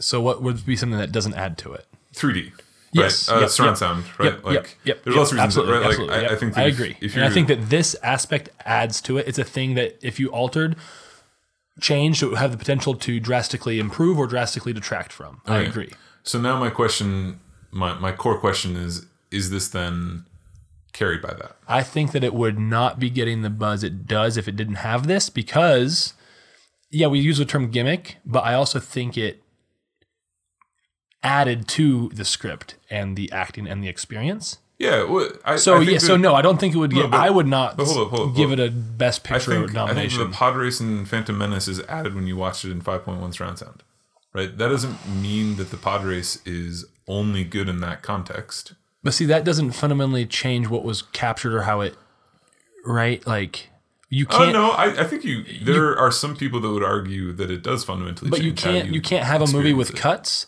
and then watch it in a way that changed the cuts. it. no, but you could have a movie that doesn't have this gimmick and you still have the same everything else. Yes, you absolutely could.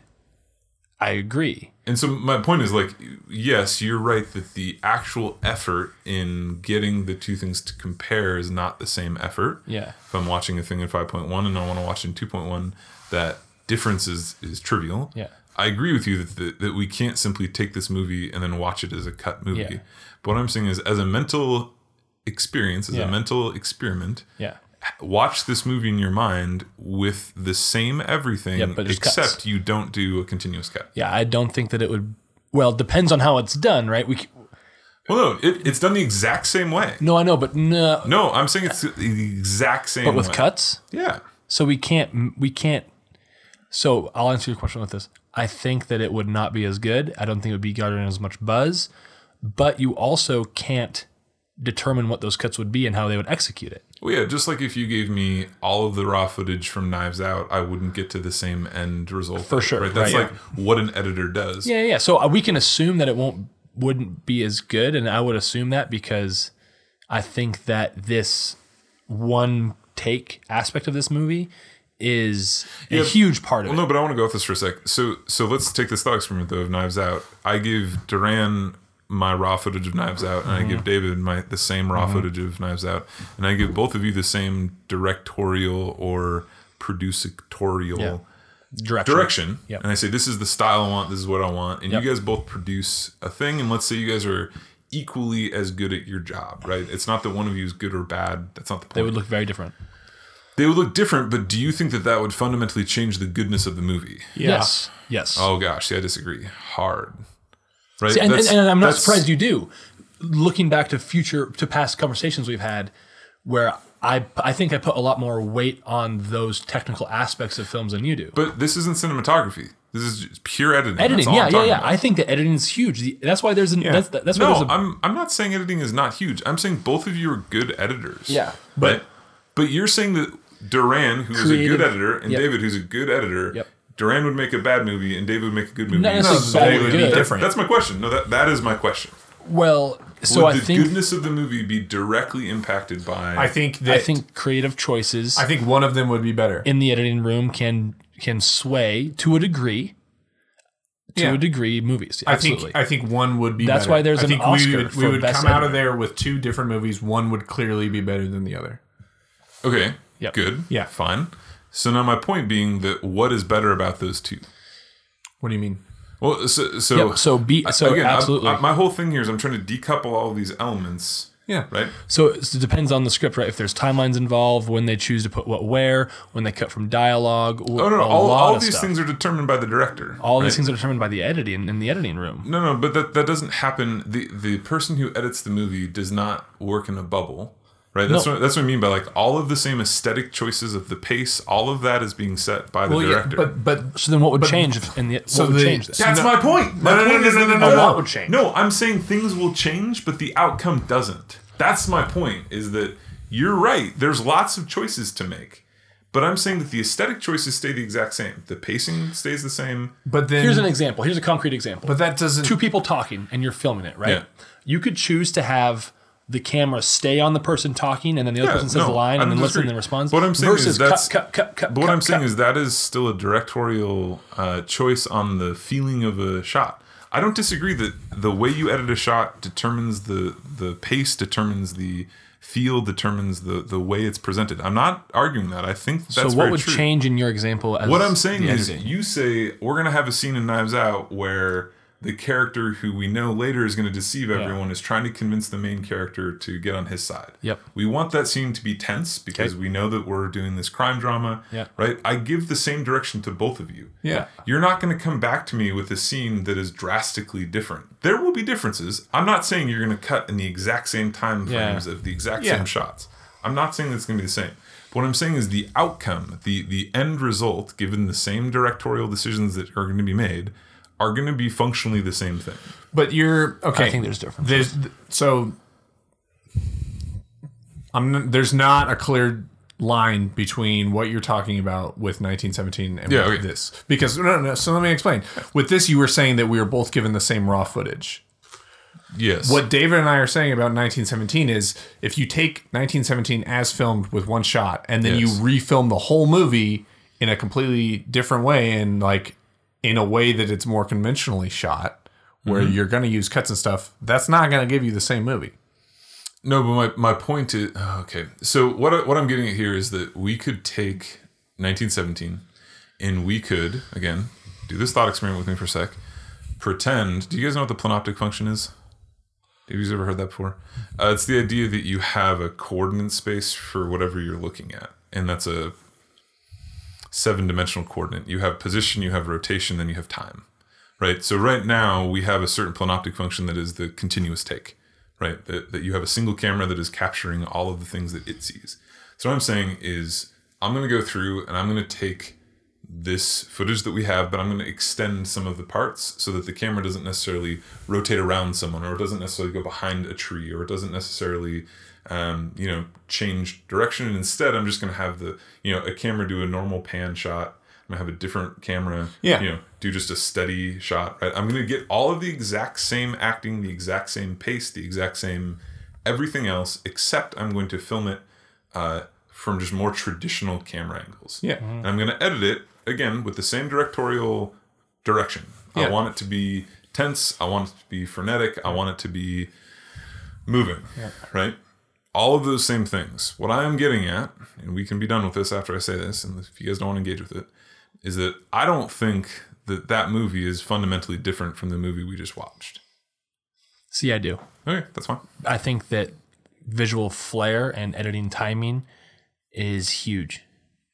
Bigger than you think it is. Yeah. well, but but what you're saying, just just to Yep. re re For say sure, for what sure. you guys are telling Yep. me is that that's the only thing that matters. No, that's not what we're saying. Yeah, no, no, no. Let me let me rephrase what you just said. You're saying that it, I I could get the best cinematographer and the best editor and not do a single take, and it would be worse than this movie. No, that's not what we said. That's what you just said. No, Yes. no, no, no, no, no. Yes, I just said I did this whole thing. Okay, so- we built this up, and I Yeah. said, would that be Scott. better or worse? And you said it would be worse. No, no, no. Yeah, So For so here's what I'll say. If I said that, I was wrong, and I didn't mean to say that. yeah, then I'm then I'm misunderstanding what you're trying to say. Because what I am saying is that this film was made to be one shot. Okay, So if you then take this film, the story, the whole way that it was crafted to be one shot and say, we're not going to shoot it in one shot, it's not going to be as good because it was the entire idea behind it from, I assume, almost day one Yeah. of Sam Mendes coming up with it was it's going to be one continuous shot. When the framework of the film is built on that, Woven into the DNA. and then you I say disagree with that. and then and then you say like, no, For- we're going to shoot this for with the- multiple cameras and cut This it. is the same reason that like I can read a book and I can listen to an audiobook and I can watch a film adaptation or a miniseries TV and still have an experience of that story that is on a level, not the exact same, but on a level the same. So what you guys are saying is that like the only thing that matters and drives this movie is I did not say that. No. And if Well, I no. if I you're, did, you're, you just said it's part of the DNA. Yeah, it this is is, what part I'm of the getting DNA. at. It's, That's I what- it's- it's- disagree. it's- It's well, that's not. what that's what the w- director okay, said. You're, They you're, I built- feel like you're saying that we're saying that's like it. That's the end all be all cinematography, and that's not what I'm saying. I'm saying that is a core component of the film, just like any other piece. but it's not just like every other piece. We already went over that. It's not like every other piece. when you start when you start the creative process like Sam Mendes did, even down to let's we know we're doing this one shot, so let's let's build the sets literally around the lines of no, dialogue as I- we do this. But ag- we're, we're going in circles now. That's not unique to doing a one shot movie. Well, no, it, It's it's a requirement, but it's not the only No, time so you when do you that. okay, so if you if you're just when you're Uh, thinking sorry, about- sorry, really quick. Knives Out had to do the same thing. They couldn't improv in Knives Out for the story beats. no, but they Like didn't. tho- they, they, didn't had to have that. they didn't planned build the out. house around the script. Mm, They might have picked the house and then rewritten the script to fit the house. No, I mean, yeah, but my point being is the every creative choice that this movie You- made. Sorry, let me let me rephrase. Uh, in 1917, they could have changed the dialogue to fit the set they had. uh, yes, they could have. they didn't because they wanted to spend 90 million dollars Yep. That's the point. But my point being that like that isn't that still isn't sufficient for my question of them writing it in the way they wrote it doesn't require it to be shot in one take. no, it doesn't. That's the crux of my question then. Is that if that's true, Yeah. if the the, the writing we're going to focus on writing for right Yep. now. The writing isn't solely dependent on doing it in one shot. Hold that in your Yep, thought for okay, a minute. got if it. the acting isn't dependent on doing it in one shot, if the sound design isn't dependent on doing it in one shot, if the I'm even gonna say like costume design, even if the I think the lighting is cinematography isn't- dependent. that's fine. I would I would argue it's the same as the writing that it certainly has some technical aspects that you have to plan for. You, yeah. But I would say that the, the lighting is still if you're having traditional 360 cinematography. shots, you can't have lights, structures set up, etc. that's fine. Yeah. Right. Uh, Arguably, they had those light structures set up and they CGI'd them out. Right. But that's different. my point being that if, if all of these things remain and none of them are directly uh, dependent on it being a one shot, that still gets back to my question then. And I think you guys on a, on a certain level agree with me, but you're taking a different direction. That the only reason we're talking about this is because of this gimmick. And my concern in the question is is that a good thing or a bad thing? I think it's a good thing. I think that if they cut this as a normally cut movie, It would depend on how it was cut, if the quality was better or worse. Yeah, but That's but, my point. But in in that comment though, you're conceding that it could be better cut differently. Uh, y- yes, absolutely. Okay. I think that But it would be a different film. it would be a different film. And like we said, since the whole picture, the whole thing is propped up in large part due to this, is the other stuff quality enough to still make it a best, a best picture nominee? I'm not gonna say yes for sure. So Well, no, but but put a put put a flag in that. Are you saying yes or no? You can say yes, but I don't feel strongly about it. well, uh, it- Because my point is that I don't think it's a Best Picture nominee, and I don't think it's that good of a movie. so my point being, so and here comes back to what I think our fundamental disagreement is: is the the way it is edited and the way it is cut. Since I place such a high weight, a larger weight on that aspect of filmmaking than you do, would make it a different movie, and it has the potential to be, in my eyes, I think it would probably be worse, but it might be better due to how that craft is executed. But to answer your question, yes, I think this is propped up a lot by the one shot. And that is an aspect I enjoyed a lot. And I think that a lot of people enjoy that about it. but is that what makes it a good movie? I think I think Because like again, my, I go back to my initial point that James Cameron thought that 3D would make Avatar better, and that didn't. Avatar's not a good. I don't But that's I uh, like. I don't think that you can lump in. I I'm personally never going to lump in like whether or not a movie is 3D with what's the cinematography quality of it. I also can't say yes or no based on that question because there's the acting, there's the characters. I enjoyed the emotional punch of it. I enjoyed uh, the different lines. I enjoyed the different scenes. Yeah. Right. So yeah. Yeah, so the stars are aligning.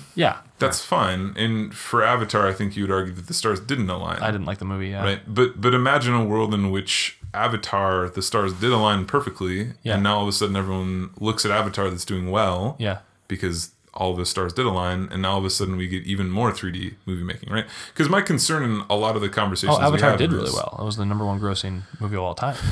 and yet we hear everyone talking about how it's their favorite movie, right? we don't, do. Yeah, yeah, yeah. I don't disagree that it did well financially. It I my argument in all of this is that it did well financially because of the gimmick.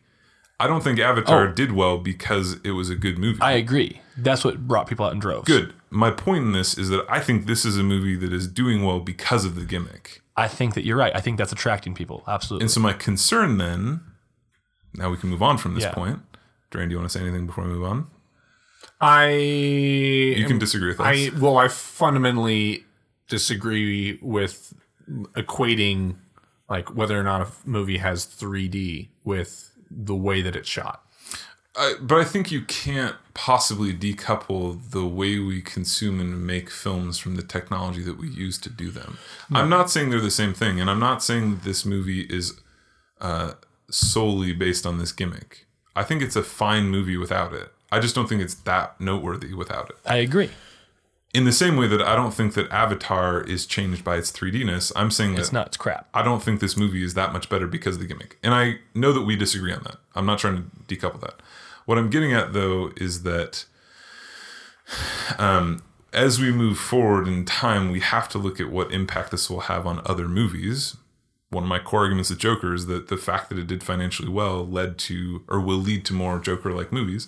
The fact that Avatar did well led to a whole bunch of really bad implementations of 3D right? So my point is, is are we going to see this do really well and then see a bunch of one take movies that aren't good? I don't think so. Just due to the And my Eh, nec- most people who would go after a one take aren't going to be the types of directors who are cash grabbers. And this isn't even looking like it's going to be. they spent ninety million dollars on this. no, they did. that's a cash grab. They did spend $9 million So, on so it because my of that. rebuttal to that would be Birdman Yeah, which got a bunch of nominations. got a bunch of nominations. Revenant Yeah, which also got no- a lot of nominations. Yeah. From those two movies, we have spurred this. Yeah, and is that a good or bad thing? My my kind of point in all this is I think that's a bad thing. I think that You this think is it's a bad thing? for the same reason that I think that people don't like Ghostbusters 2 and the same reason that people don't like nth number of Marvel I- movies, right? I think that it's just a rehashing of the same thing. So I think that gets into I I am fine with more people um, taking this. I I'm kind I don't like us calling it a gimmick anymore because it's just an it's it's a cinem But what I'm saying cinematic is- choice and how you But if you remove that, then you take out one of the like three things that we said about the movie. It's a World War One. yeah. But I any movie brother that movie we that's see cut in or that's shot in one. Yeah, yeah, yeah. Uh, that's fair. I would argue that it, most movies we don't bring up the cinematography as much because it's not something that stands out as being particularly important. and that's why I'm calling it a gimmick. Okay. like that. That's why I'm leaning on that. That's is that- fair. is but I that- would I would argue that in, in the same way that I would say, oh, what's what's a good example of this that we've watched? You guys view these things very differently than I do. A director's choice on how he shows a story is very important, I think. I don't disagree. My, my point being that like Yeah, yeah, yeah. art house films have a certain aesthetic that make them different than mainstream. Yeah. yeah. And I would argue that that aesthetic is part of why they're not mainstream. Yeah. So so I'll get back to because you the point that you're I think trying to make in that you don't know if a film doing well because of one particular aspect like this, Yeah. one gimmick like Well, this. And again, and my point being that does this thing I'll Mm-hmm. prevent it from being called a gimmick? Does this thing rise to being a best picture when it sounds like it should be best cinematography? yeah, that's I feel like that's a completely justifiable point. But you you That's where I'm going with that. Like that's Okay. where all of this conversation has been.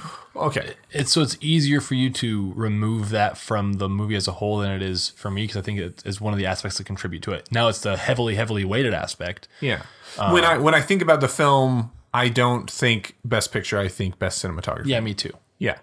Yep. Would you say that this film, for your thumbs up, is the same? Right, right. Are you giving a thumbs up because of the cinematography? I'm giving it the thumbs up because I enjoyed it. Yeah, I would give it a thumbs up without the cinematography, I think. Hold up, sorry. I need to. I need to confront Duran on this. That's the point, though, right? Yeah. And so what I'm getting at is, did you enjoy it because of this? I think it contributed. Yes. so then, th- this is my crux: is that then, uh, w- what amount did it contribute? Uh, I mean, as, that's I can't. That's not quantifiable. I don't think. No, that's fine. I, I would say like any like Uh, 'Cause again, my- anything in any film that. but but my that you point being enjoy. that like I would have definitely given this a middle thumb if it wasn't for this. yeah, I probably would have too. So you can quantify it, right? Like this edition caused you to go from just kind of eh to like no, I liked it.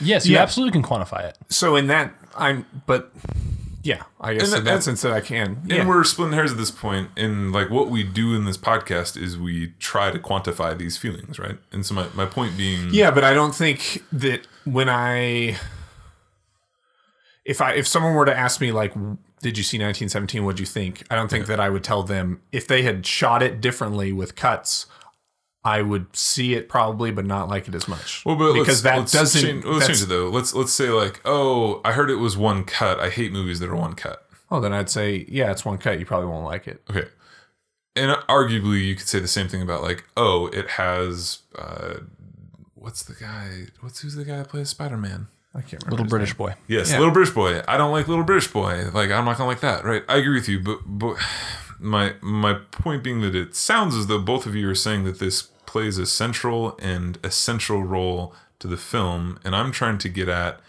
is that what makes it good? And if that's true, if that is what makes it good, is that a good thing? I That's think the crux of where Yeah, I'm yeah. going with all of this. Oh, I totally I, I I understand that. I think that it's definitely a part of what makes it good. So does every movie have its strongest quality? Is what makes it good, right? So some movie has great acting. Like did Joker? Did Joaquin's? Did Joaquin's Joker performance make it good? Not enough for you. Not enough for you. Enough for me. Plus some other things that I didn't mind, right? Oh, Actually, I, I want you to keep going on this, but I think on Joker, I want to clarify. I thought that was part of my favorite part of the film was this, right? Yeah. yep. So what, I'm saying is I'm every that every the thing that elevates has it its to strongest. best picture, the thing that elevates Lord of the Rings to one of my favorite films is not just because of one thing. Yeah. Right? It's because the whole package Yeah. elevates it to that level. And my concern is that this movie and my positive Mm-hmm. thumb is a pretty weak positive thumb because I feel as though it's one thing that's carrying it. I yeah, think one thing that was done well and the other thing that think was it's- serviceable. It's not a bad thing. Yeah, I think one of the reasons why it's getting the critical acclaim that it is is because it does almost everything good, and it does this one thing really well. It comes down to one man's creative decision, and he made a piece of art. You can call movies art. You know, he created something where he worked hard and showed that off and made a f- story around that. Um, now, I think your point is correct. It's heavily weighted on that. And I think we agree at the end of the day. I think I'm agreeing with you. I think we're all agreeing. But, I, but my point being is the main. I think the only area that we disagree in is uh, a s- quote unquote standard cut, like edited, like just hey, different editors, everything else the same would affect the quality. You think you say it would affect the del- how it's delivered and consumed, but the functionally it's the same. I think the function can change based on editing decisions. I think that's the only area that we disagree in. Well, mm, I think my caveat to that is that well, yeah, like I don't I don't disagree that you can have a bad editor. Mm-hmm. My point is that if you have an editor that knows what they're doing, it doesn't matter. I think that cre- I- so I- uh, it comes down to subjective creative choices. But Like, there's sub- always room hold to hold improve the But those- craft. Those, subjective creative choices are still bound. If I say make me a painting of a person and you give me a painting of a landscape, that's not the same thing. No. yeah, but the range and quality of a painting of a person. Yeah. I don't, I massive. don't disagree. Yeah. But let's say I am a vocal artist and I Okay. just need a backup band with me. Okay. Right? I'm not going to differentiate between the two of you if you're both studio mu- musicians. You can both do the thing I want you to do. Yeah. Mm-hmm. Therefore, you will do the thing I want you to do. Right? My, my point here being that, Yeah. Mm-hmm. like, I think where where we are divided is that um I I and I think Dave are on the same page where the cinematography, how something is shot and how something is edited is not something that you can just that you can hand to someone that's super talented and and just say do it whichever way You're saying there's and a it's going s- to be fine. You're saying there's a ceiling to the competency. And if it's competent, no, it's no, no, good. I'm, I'm saying that there, there, this is a system that has lots of different things that are pulling on it. yep. And the And what I'm saying is, you guys are putting all this on one manism, right? David, you've already said a number of times, and I want to hit on this now, that um, a person made a, a, a artistic choice in this film. I don't think you have anything to stand on that, right? I have no idea. I don't follow this that closely. But is the entire direction of this film determined by oh, Sam Mendes? so the reason, so I watched s- probably, I've consumed probably 35, 40 minutes on That's fine. YouTube My content, point behind the is, scenes Did stuff. Sam Mendes say, I've had my entire life listening to my grandpa talk about war stories, and every single time I've heard him talk about it, I wanted to make a single cut movie? I think that you can't say that either way. No. Hear me out for a sec. Okay. At some point, he said, Here's my idea of a movie. Yep. Either before he did that, during that conversation, or after a conversation in the movie studio, someone brought in, it could have been him, it could have been someone else, Yeah. hey, why don't we do this as a single cut? Yep. So it was him. I, d- I, I don't. I'm not willing to Yep. believe you. Okay. So right? I'll, I can, th- so I was watching the interview with him about the making of it. And he was like, yeah. And then I was talking to my producer and she's like, write your own thing. And I started writing this. I was like, man, I'd love to do this as a single take cut. So then we set out with that in mind. okay. So now my point is that the movie or the, the the idea behind it existed before the single cutness. Uh, yeah. Um, yeah. Okay. And then he said, "I want to do a single cut." Yep. He did not have his hands on the camera when you know they're filming the scene with the French girl, Sure. right? The point being that at some point, some of that creative decision gets offloaded to someone else. Yep. That has to happen because films Yep. can't be made by Absolutely. a single person. Absolutely. They can and they come out horrible. Four So now that means, well, you had actors. I did have actors. You had, you, you had to submit right. some of your creative You're control. My point is that y- you have been putting a lot of uh, creative control on one single person. And what I'm saying in part is that that's not true, but, but, all of the cinematography is not based on one single person either. yeah, it's not. The qualities that you like about this film Yeah. from a cinematog- cinematographic Yeah. point of view persist even if you take out the single take, which is why I am saying it's a gimmick and why I'm saying it should and could be considered I separately. guess so. It gets tricky because I, when I am thinking of a version of this without the single take, I like whatever I'm coming up with is different than what you're coming up yeah. with. Oh, oh, and that's going to be true too if Sam Mendes just hired different people to be on his film, but, right? But what I'm, I guess it's it's tricky because I I when I imagine this film without a single take, I it takes away things that I really enjoyed with the film. So that's why I may have said that it was a worse film because there are things that tie directly with my thumbs up at this film. There were moments in the film that I like connected directly with the fact that it's a single take. So it's hard. I mean, it's it's a hard thing to to be able to take a step back and say, okay, now imagine it with cuts, and then my imagination of it with cuts is different than your imagination of it with cuts. But my point is not on a specific. My point is on a thought experiment around could it be? Yeah. That's that's what I'm getting. At. Could it be as good of a film, as buzzed about, as, you know, award receiving if it was not a single cut? I doubt it. It could be It could because be. that's a blank canvas. Well, yeah, no, I know. Right again, this is back to redu- reductio ad absurdum, right? My point isn't to say like we could take the most benign material and make it the best, right? That's yeah. not my point. My point though is that how much of this goodness is being carried by this one and I- cinematography. I, think Dave and I will both say a lot. and my point being, it was done well. You can also do the other version well. I think that popular demand would go down because this is unique, and I think that Oh, and, that, and that's this is specifically why I keep calling it a gimmick. yeah, Yeah. Is because it's it's a new flashy thing that we haven't seen before. Yeah. yep. And, the we reason- have, and we have, like we've seen Yeah, yeah. some of it, but not quite to this level, and, And I not think quite why to this execution. Duran and I think Mead would really push back against the gimmick word is because it a gimmick is something that anyone can just throw in. Uh, you can. This took skill to pull off well. Yeah, but I mean, eh, it, it takes skill to play a saw too, but that doesn't make it not a gimmick, right? No, yeah, Uh, do we want to do recommendations for this film? Who did your dad like it? he did like it. Did you think your dad was going to like it? I did think he was going to like it. He actually didn't like it as much as I thought he would the first time. Liked it more the second time. So he saw it twice too. Yes, he did. Uh, Okay, Oh, interesting. Okay, your mom. She was meh. My mom, my sister, Brian's girlfriend were all meh. Okay, Yep. Uh, slightly underwhelmed actually. That's an interesting thing. Yeah. Uh, I should ask Liz again oh yeah, or her and see I if mean, what it were her initial was thoughts. a thing that just guys liked it and women thought meh. yeah, because I think my dad would love it because he loves war movies. And I think my would probably mom. like, eh. Yeah, I think my mom. Well, here's the. Here we go. I think my mom would really enjoy the creative direction that the film took. Yeah, that's fair. I'm not saying that's a bad thing. Yeah, yeah. But I, I, I do understand what you're saying.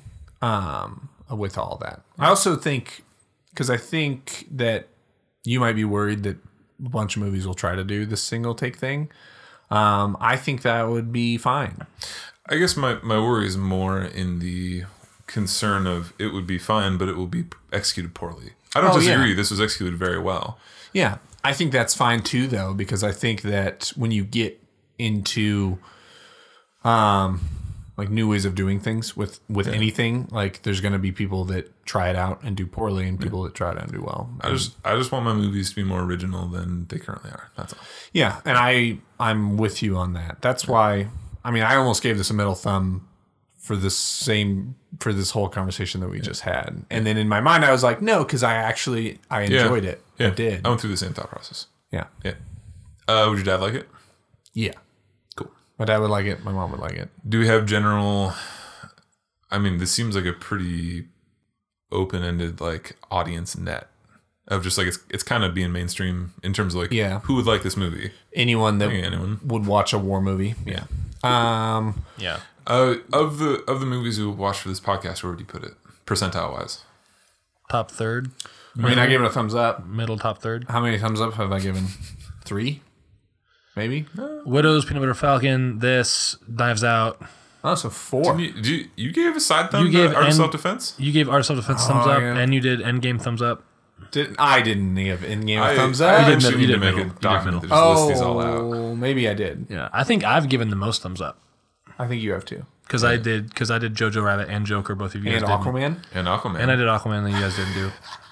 Yeah, Maybe you just like all the movies. I think I give that's the thing. So actually, more I have middle to- thumbs than you guys. it's hard I think for Scott me. gives more down. I, it's thumbs. hard for me to separate. Sometimes this is a struggle I have.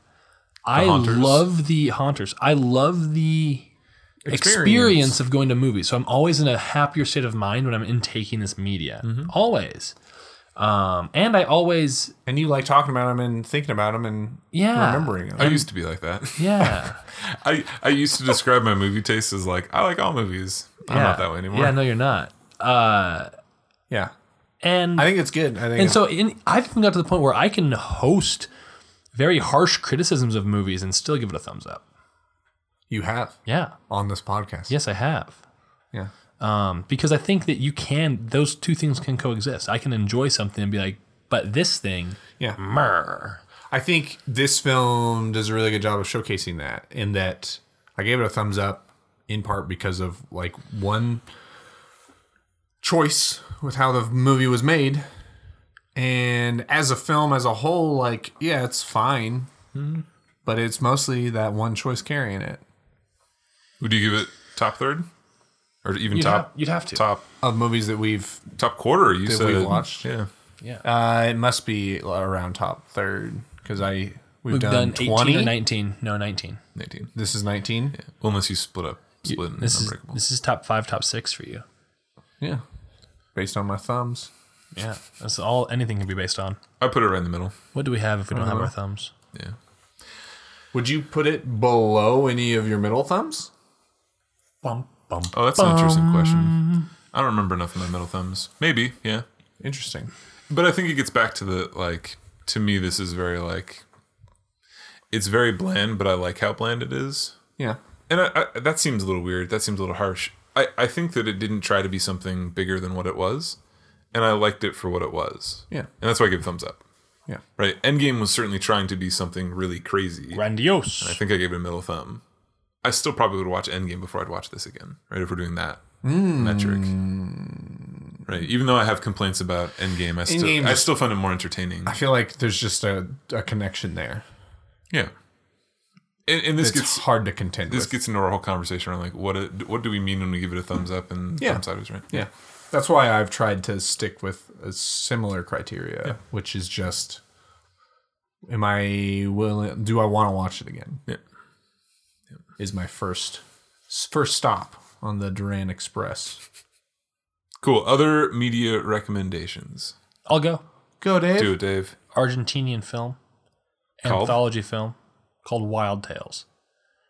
I really want you guys both to watch it. What language is it in? It's subtitled. It's in Spanish. Yeah. Uh, six. My favorite one's probably the first one, maybe the second one. Do you like anthology films just as a I had not been exposed to them before. Buster Scruggs, Okay. Is- Where can we find it?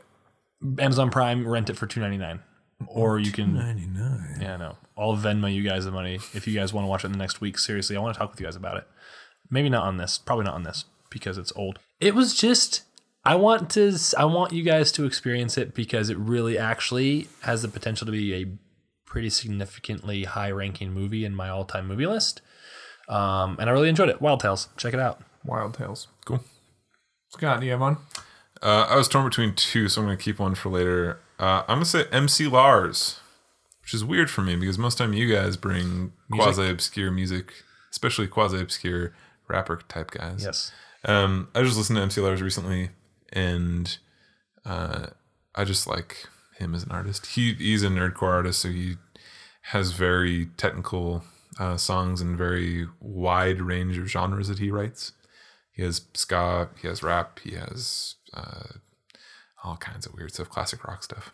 I like him, MC Lars. That's all MC Lars. specifically this gigantic robot kills which is an album and a song listen to the song first Oh. Yeah. Before you listen to anything on the album. well no just before you listen to like everything else because some of his stuff is really weird um anyway that's mine i'll save my other one for later Yep. for next time I've got it queued up. I'm gonna listen to it on the drive home. There you go. Uh, mine is going to be Santa Clarita Diet. oh really Yeah. Have you seen it? no i i, I remember it coming out and thinking like should i shouldn't i So it's, because it's a been Netflix two or three show. years right It's three seasons. It's on Netflix. It's uh, Drew Barrymore and Timothy Oliphant, and it's it's just a comedy. It's kind of it's not a sitcom, but it's just like little thirty minute comedy. Um, the premise is that what happens when someone gets bitten by a zombie, but they don't become mindless. They just you know, develop a taste for human flesh and try to continue living their ordinary lives with that ailment. Um, my mom recommended it to me, and the best way that I can describe it is the way that she described it to me, which is every character on there has dialogue that you enjoy. And it's not all the same. It's not like Gilmore Girls, where, oh, everyone's witty in the same kind of way. Like they're all unique characters and sort of have their own ways of speaking and their own funny witticisms I own seasons five, six, and seven box set DVD. of Gilmore Girls. Yeah. Good for you, Dave. That's a that's a hard thumbs down right there. Oh for me. no. Um, same for But me, yeah, Santa but I don't- Clarita Diet. It's it's fun. Oh. On Netflix, right? Netflix. Yeah. Yeah. Well, cool. Uh, this has been three guys never heard of talk about 1917. Ironically set in 1932. Do you think they'll come out with a sequel? 1918? And then 1919, and then Cap it off 1920, the and trilogy. then just keep going. Just keep on going. It's I- just Schofield just being like, dude. to, to be fair, as much as I was right on this movie, I feel as though I would like that every year to have like a war movie set in this kind of. It gets back to your anthology thing, right? Boom. Like we just have a series of movies in the same vein, not connected in any way, just a similar style. I'd watch those.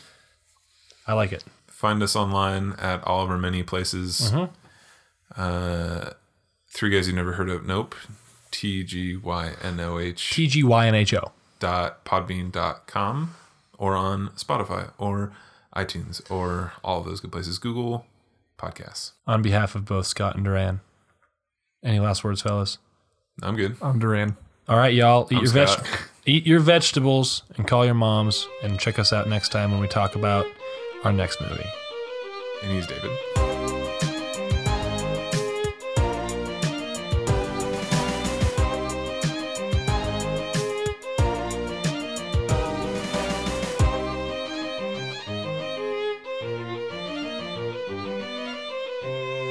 Well, who knows what crazy things are going to happen this time? I know. You eating the whole time. No, so I'm not going to eat this one during the episode. I'm going to eat this one right now. Eat this one afterwards. You can. I'll just make fun of you. It's okay. Nope. Yeah. We'll Well, just guys. bring up counterpoints while your mouth is full, and then just be like, "Dave's got nothing to say to this." Dave hates this. Three guys you never heard of. Dave is just shaking his head yes. I'm just like, Uh, three guys you never heard of are chewing during the episode. That's okay, Dave. You're, you're living a, a lifestyle of jet setting and and busyness. I am. I catch flights, not feelings. Who catches feelings? Every single person I meet Why on not? the road. Why not? You catch flights, not sickness. Or Uh, I do catch sickness. I just got over a cold. I'm sorry.